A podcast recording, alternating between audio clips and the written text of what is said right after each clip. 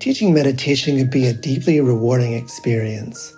Help others improve their mental and emotional well being, reduce stress, improve focus, increase self awareness and self regulation, all while deepening your own practice and understanding. Join acclaimed author, Buddhist teacher, and Emmy Award winning musician David Nichtern on Tuesday, May 28th at 6 p.m. Eastern Time for a free online discussion on teaching meditation Dharma Moon's renowned mindfulness meditation teacher training program. Get certified by Dharma Moon to teach meditation, lead group practice sessions, and work with individual students.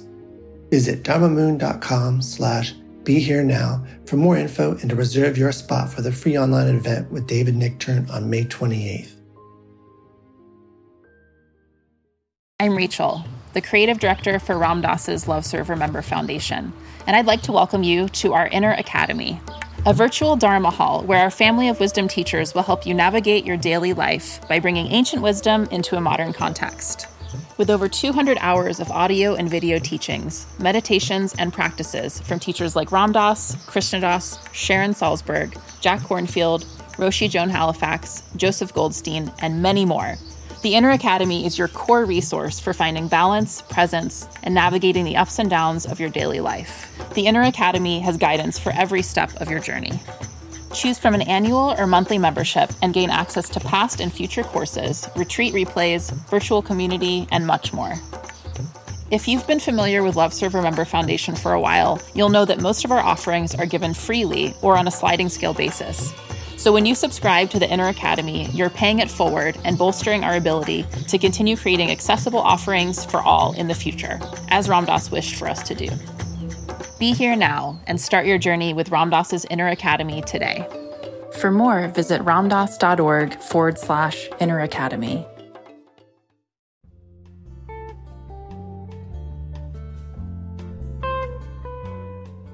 Welcome to Dale Borglum's Healing at the Edge. We are very happy to share with you Dale's profound insight and open heart. Please go to BeHereNowNetwork.com slash Dale to support this podcast. So I would like to talk tonight about compassion. In some way, compassion is the center point of spiritual practice. Before we get to compassion, practice is very much about I and I paying attention to the content of my life. Compassion is where we begin to encounter emptiness or spaciousness, going beyond a contracted identification with this I who is separate, and beginning to realize even that compassion can be spelled with a capital C, that it is our true nature, that when we get out of the way, what remains there is a compassionate heart. Compassion literally means with passion. But it's not passion as we're thinking about commonly. It's more the passion of Christ, which is an old, old word for suffering. But just think how that word for suffering has transformed into what we mean by compassion now. I think that's a very interesting evolution, right? That passion used to be you're caught in suffering and now it's we're excited about something. What is compassion? Compassion is exactly the same thing as love, as loving kindness, but in the context where there is suffering either in you or in what you are relating to. And in fact, traditionally, compassion is taught in Eastern traditions, particularly in Buddhism, as compassion for the suffering other person. Tonglen practice, which we have investigated before, is traditionally taught as doing Tonglen for another person, taking and sending, cultivating compassion for another person. But in the West, because we tend to be approaching spiritual life from a neurotic starting point, that compassion for ourselves is a very important aspect to practice. It is impossible to have compassion without previously cultivating awareness in the mind and being embodied, present in the sense of grounded and centered. So that in order to have compassion for suffering, there has to be a solid sense of self to have this compassion.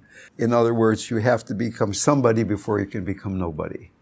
To try to have love and compassion without embodiment, without clear awareness, first of all, there's nobody there to be aware of what we need to have compassion for.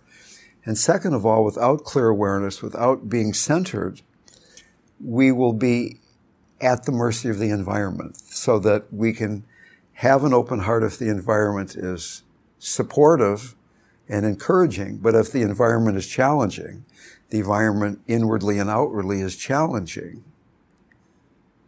then we tend to close our hearts if we're not centered. Many traditions, and in my life, my own personal practice, uh, and I was a very stubborn case, still am, I guess. It often takes years, if not decades, to cultivate enough clear awareness and being embodied, resting in your body, to be able to be compassionate in an ongoing way, not to be bothered by what's going on in traffic, to have compassion for people who are acting unkind or who are selfish or who are mean spirited. Uh, we look at our political environment now. We look at what's happening to the planet. We look at what's happening to those we love. Difficult to maintain a compassionate relationship with what we see all around us and what we experience inside of us. So the first task in some way is to have compassion for ourselves. If I can't have compassion for my anger, and I encounter an angry person, that person will be very challenging for me. It will be very difficult for me to open my heart to that person. If I meet somebody who is very firmly holding their opinion about politics, and I'm very firmly holding my opinion about politics, and I don't have compassion for the suffering that causes me to do that, it's going to be very difficult to have compassion for that other person and for really any communication to go on at all. What exactly is compassion? Compassion has certain defining qualities, as does love, the, qualities of the open heart. The first quality is a spacious heart. There are libraries full of books about emptiness and spaciousness. We're not going to go into it too deeply. Uh, one can just imagine breathing the whole sky into your heart but a spacious heart, an empty heart, means that there is not a lot of identification with I that makes the heart small, that one is able to let the heart expand. You, you breathe spaciousness into the heart. So even though there's suffering, there's not this small chunk of sky of mind that you're identified with.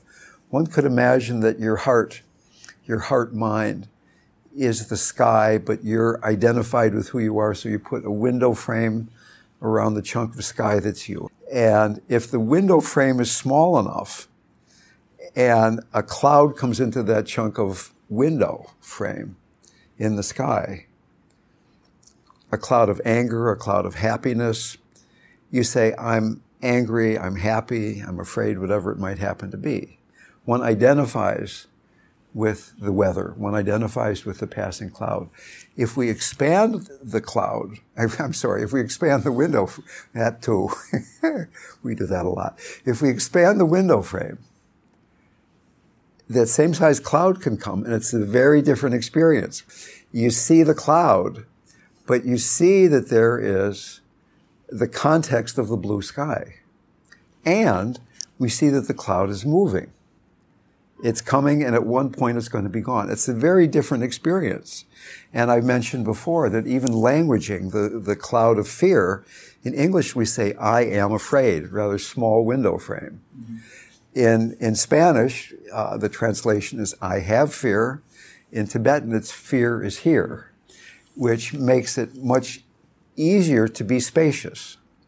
So that one can do a practice of is my heart spacious? You're going through the day and you're listening to the news and you're talking to friends and you're being alone, different things are happening.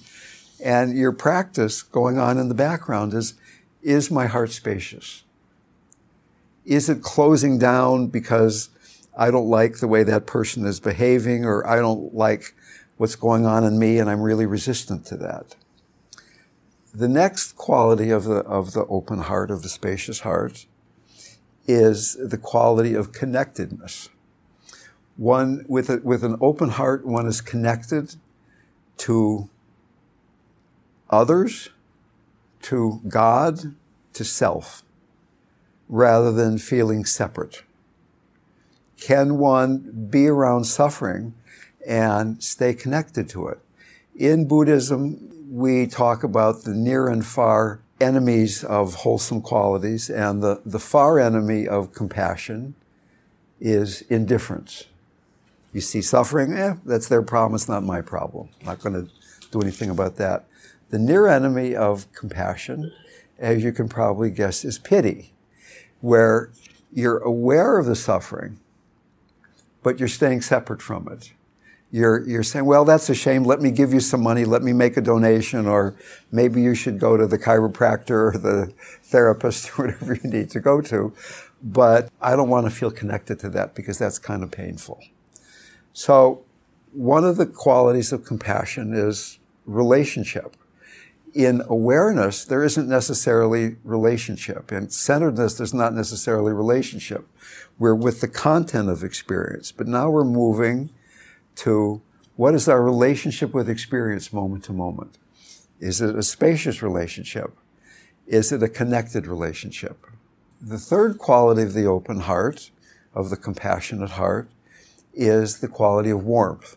That's, I think, a fairly obvious one. When our heart gets cold because of suffering within or without, then obviously no compassion. Can we stay warm in relationship to suffering?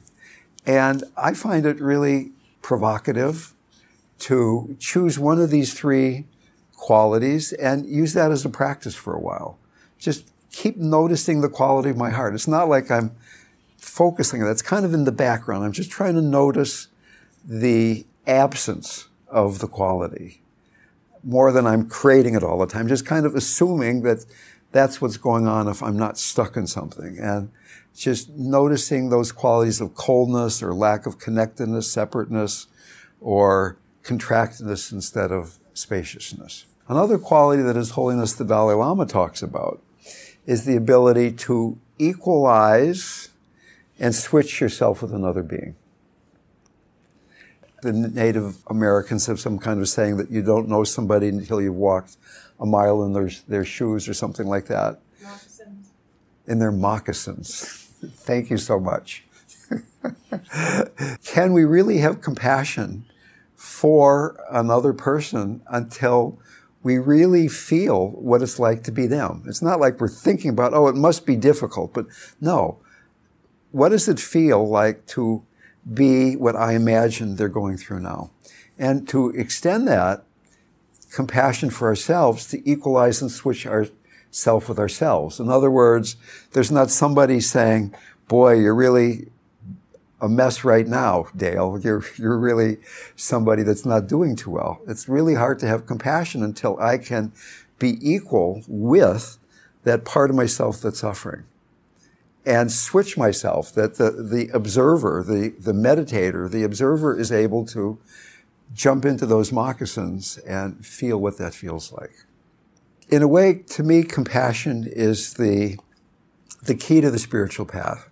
If you can be compassionate, your heart and your mind will relax. I mean, imagine how simple your life would be if your motivation for action were always compassion, not are they going to like me? Am I going to get enough? Questions like that. But what is the compassionate thing to do? Compassion is not a one directional event. I have a lot of caregivers in my groups. And a lot of times people are saying, I have such an easy time having compassion for my patient, my client, but it's so hard having compassion for myself. And I would suggest that you really can't have true compassion for all those people uh, if you don't have compassion for yourself. You can have pity, you can have warm feelings maybe, but true compassion involves being able to uh, switch with this other person. Compassion is the center of practice because if we can have compassion, the mind settles down because we can meet things with an open heart. Whereas if there's not compassion, we're always bobbing and weaving because we're afraid something's going to come that's going to be too challenging for our heart. Bringing this compassion into daily activity is, is really quite remarkable. Let me tell you one or two very brief stories about me and my uh, me and compassion. They both involve me being in India, where things seem to come into more clear focus at times. In the first case, I and three of my friends were in a room with the Dalai Lama and a translator in a place called Bodh Gaya, where it's a very poor place. It's the place where the Buddha achieved enlightenment under a big, huge Bodhi tree. He is, according to the Tibetans, the incarnation of Chenrezig, the god of compassion. He is the living embodiment of compassion on the earth. In Bodh Gaya, as I said, a very poor place. There were wild dogs that were starving to death. They had open sores. They were so thin you could see their, their ribs through their skin. People would say, please don't feed the dogs. It just perpetuates their misery. Just let them starve to death. It's the best thing to do. And I was a, I was a kind of a softy and I'd buy old food and sneak behind buildings and feed the dogs. Whether that was the compassionate thing to do, I'm not sure. But there we were with the Dalai Lama. Of course, we started talking about compassion. And he eventually said, I'm the Dalai Lama. I'm the head of the Tibetan religion. And at that time, I'm the head of the Tibetan state, which he no longer is. Which is greater, me, the Dalai Lama, or these 20 or 30 starving dogs in Bodh Gaya? One of my friends, a good straight man, said, well, he's the Dalai Lama. You're the Dalai Lama. You're much greater than they are. And he said, No, I'm one and they are many. They are greater than I am. And at first I thought this was kind of like a teaching device he was using. He was just trying to get us to understand a philosophical point about compassion. As those words settled into me, I could feel that he lived that, that he was equal to one starving dog. And I had just come from America. I had my PhD. I was I'm going to get enlightened, pretty special. And it just shocked me. What people say about the Dalai Lama is that he might give a talk, and when he's leaving the auditorium or the hotel, he's going out through the kitchen, and he's just as present and kind and connected with the kitchen staff as he is with the mayor that he was just talking to up in the auditorium. He is just there with each person. Each person is equally important each being, whether it's an animal or a dog or a human being, it's, it's a being who is deserving of love and compassion. The second story is I was in Benares right after I got to India, and there's a lot of beggars in Benares. It's a very auspicious place to come and die. Uh, there's a lot of people who are approaching death there. People will have a stack of coins tied up in the corner of their cloth that they wear so that when they die, there's enough money to buy wood for a funeral pyre. When somebody dies, they, they put them on a pallet or something and carry the person to the burning ghats.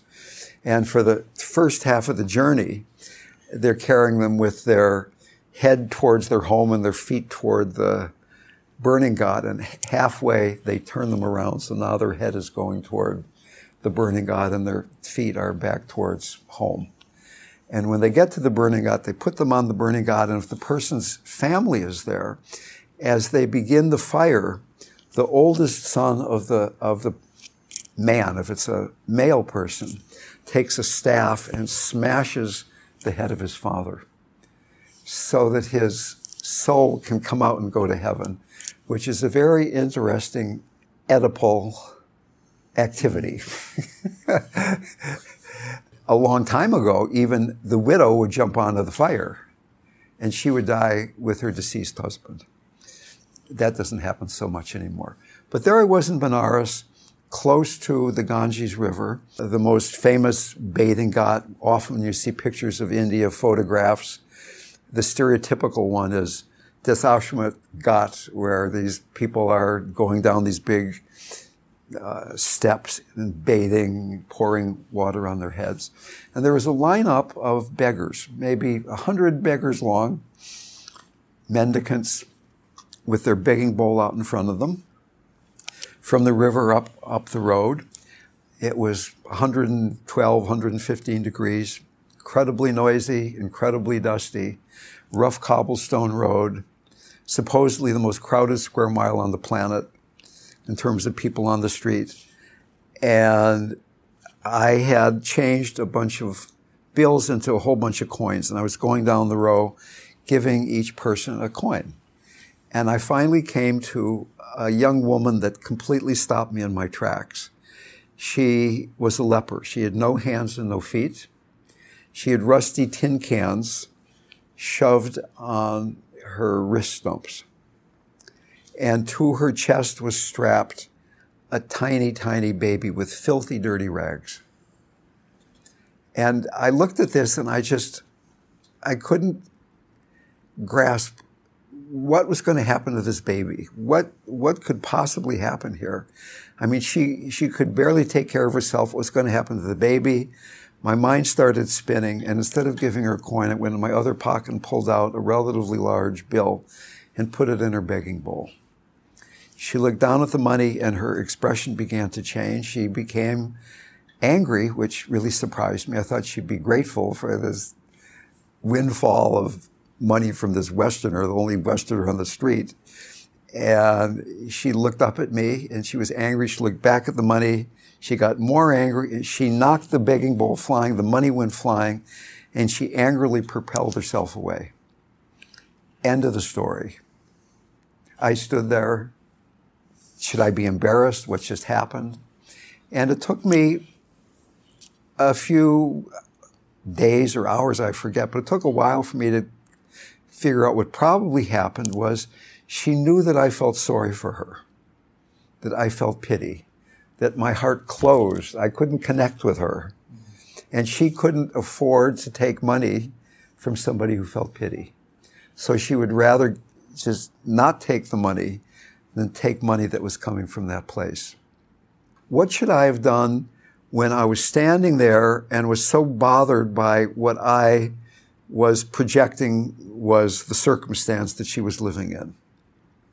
Should I have given her more money? Should I have given her less money?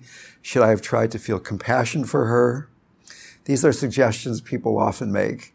And I would respond, I was incapable of doing any of those things.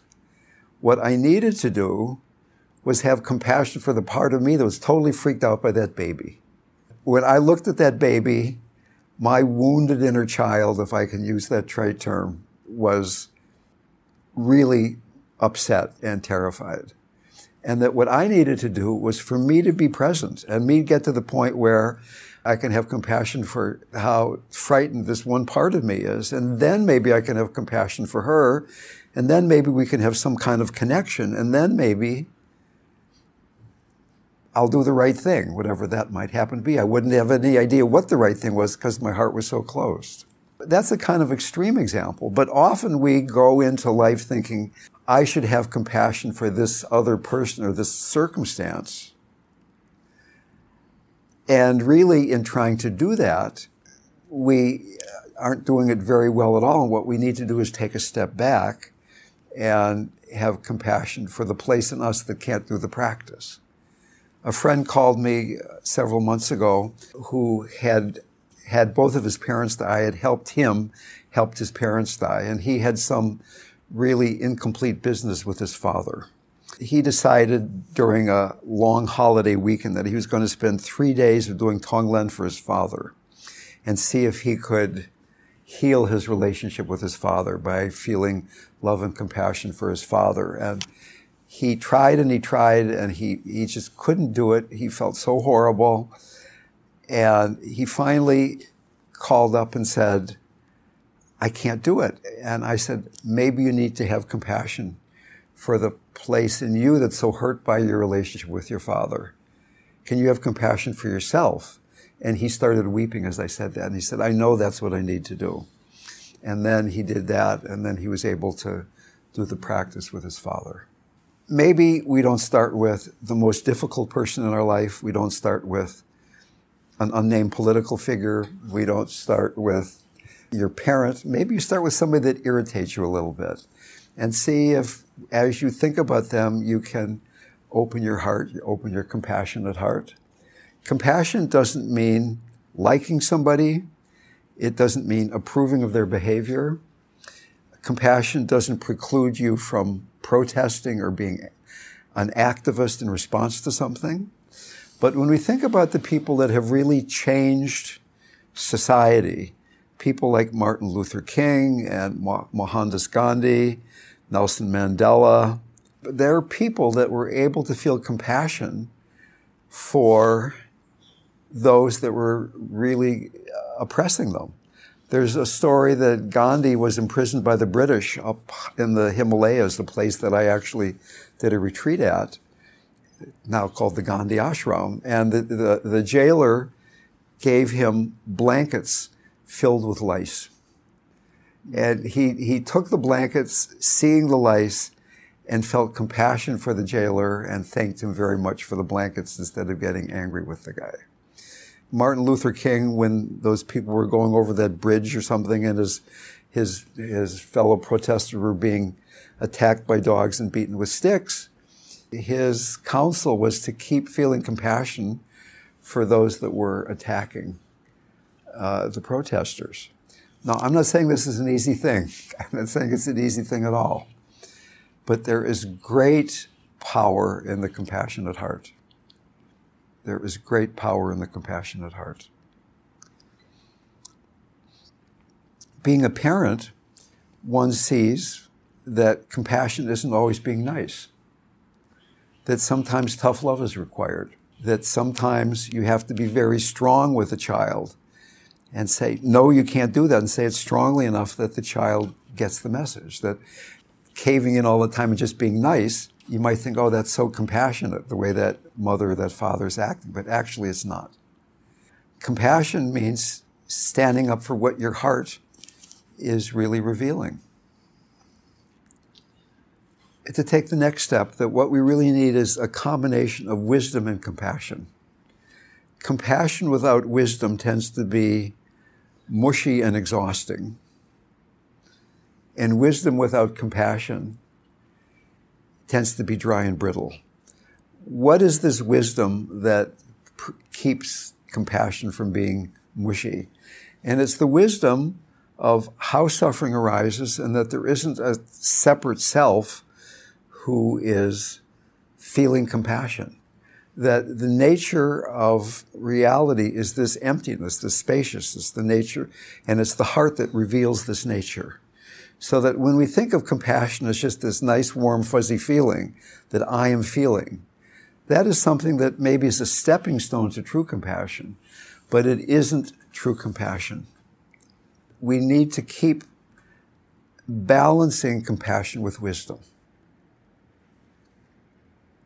You have a child, for example, that you live on a, uh, a, a, street. It's not a super busy street, but there's, there's traffic on the street. Your child's old enough to, maybe old enough to play unsupervised in the front yard. You look out the window and the child has gone into the street to get a ball that bounced into the street. And you say, don't do that anymore. That's really dangerous.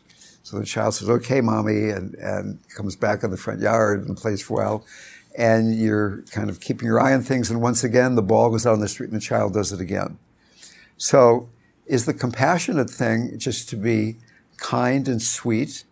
Or can we be spacious enough, empty enough to, to, just let a strong expression come out that it might even look like you're angry or something to get the child to really understand that this is not permissible.